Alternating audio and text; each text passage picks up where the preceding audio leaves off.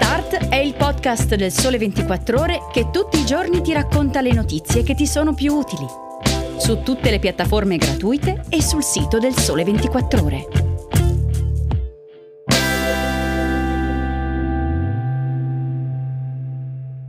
Buongiorno a tutti e buon Natale da Franco Sarcina, della redazione digitale del Sole 24 Ore. Mi auguro che tutti gli ascoltatori di Start possano passare delle feste serene. Oggi in menù abbiamo tre notizie. Start quindi.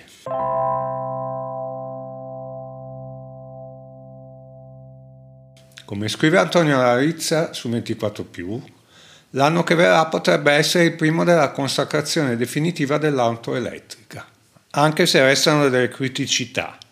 Ma vediamo i dettagli. Iniziamo dai due problemi principali che finora hanno limitato la diffusione dell'auto full electric, quindi non dotata di un motore a combustione interna, l'autonomia e i tempi di ricarica.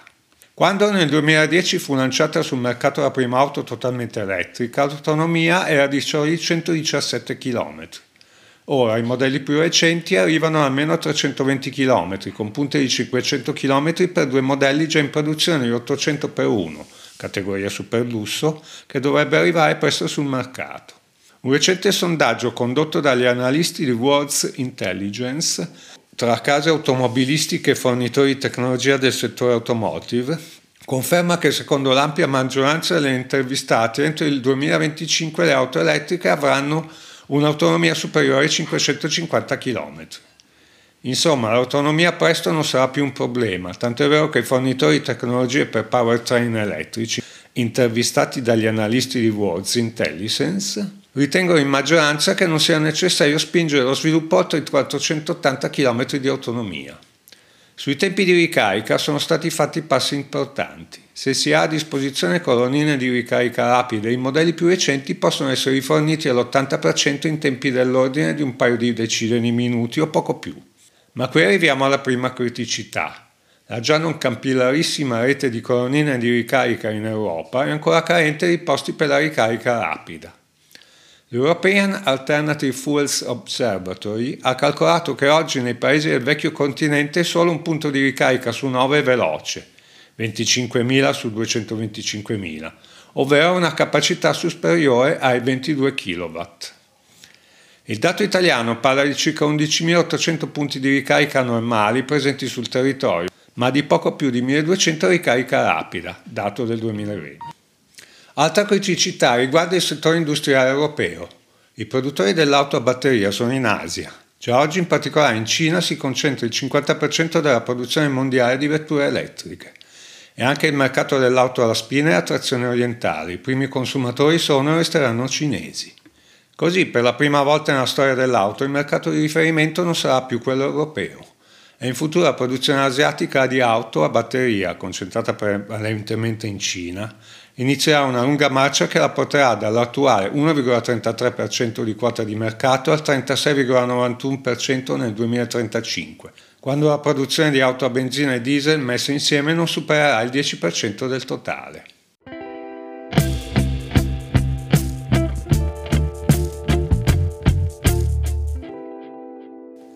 Il 23 dicembre il Consiglio dei Ministri ha approvato il decreto legge con una nuova stretta anticontagi Covid, che è operativo da oggi. Ecco cosa prevede in sintesi. Per un approfondimento leggete l'articolo a firma Nicoletta Contone sul sito del Sole 24 Ore. Dal 1 febbraio 2022 è prevista la riduzione della durata del Green Pass vaccinale da 9 a 6 mesi. Il periodo minimo per la somministrazione della terza dose viene ridotto da 5 a 4 mesi. C'è l'obbligo di usare le mascherine all'aperto, anche in zona bianca. All'interno di cinema, teatri in occasione di eventi sportivi e sui mezzi di trasporto, anche locali, bisognerà indossare la mascherina FFP2. Fino al 31 gennaio 2022 per la ristorazione al chiuso, anche al banco, è prevista l'estensione dell'obbligo del Super Green Pass, che spetta solo a vaccinati e guariti.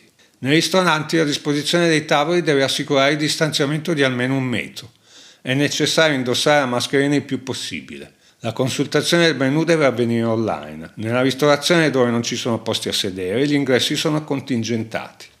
È vietato il consumo di cibi e bevande, al chiuso in cinema, teatri e per eventi sportivi. Fino al 31 gennaio 2022 è vietato organizzare eventi e feste che implichino assembramenti all'aperto.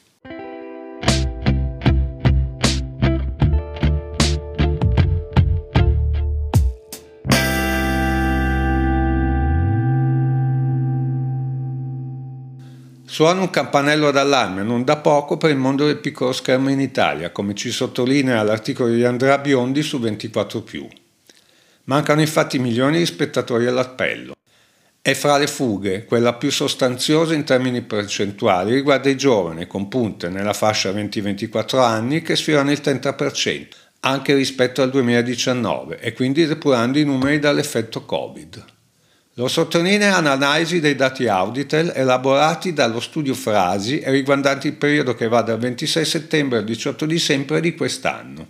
Insomma, una vera e propria fuga dalla TV per i giovani, anche se i numeri complessivi restano notevoli. Quasi 10 milioni di audience media per le 24 ore e una platea di spettatori che sfiora i 24 milioni prima serata.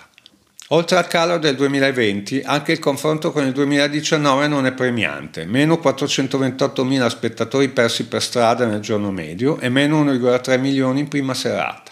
Un allontanamento dalla TV che riguarda certo tutte le fasce d'età, con esclusione degli over 70, ma alla fine sono i giovani i primi a rifugire l'offerta televisiva.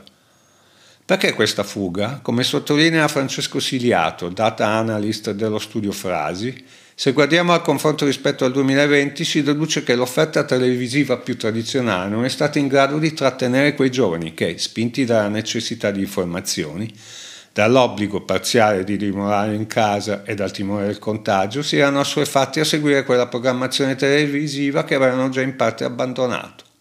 Ci sono però alcune eccezioni a questo calo complessivo. La prima è presentata da Dazon, la piattaforma che si è aggiudicata i diritti per la Serie A, di cui Auditor fornisce i dati relativi alle sole smart TV. Per Dazon i dati di share sono triplicati nel giorno medio, arrivando allo 0,49% e in prima serata 0,83%. E cresce anche la fruizione over the top attraverso le TV connesse. Qui il dato dello share è salito di 0,67 punti nel giorno medio, 8,32%, e di 1,11 punti in prima serata, 7,94%.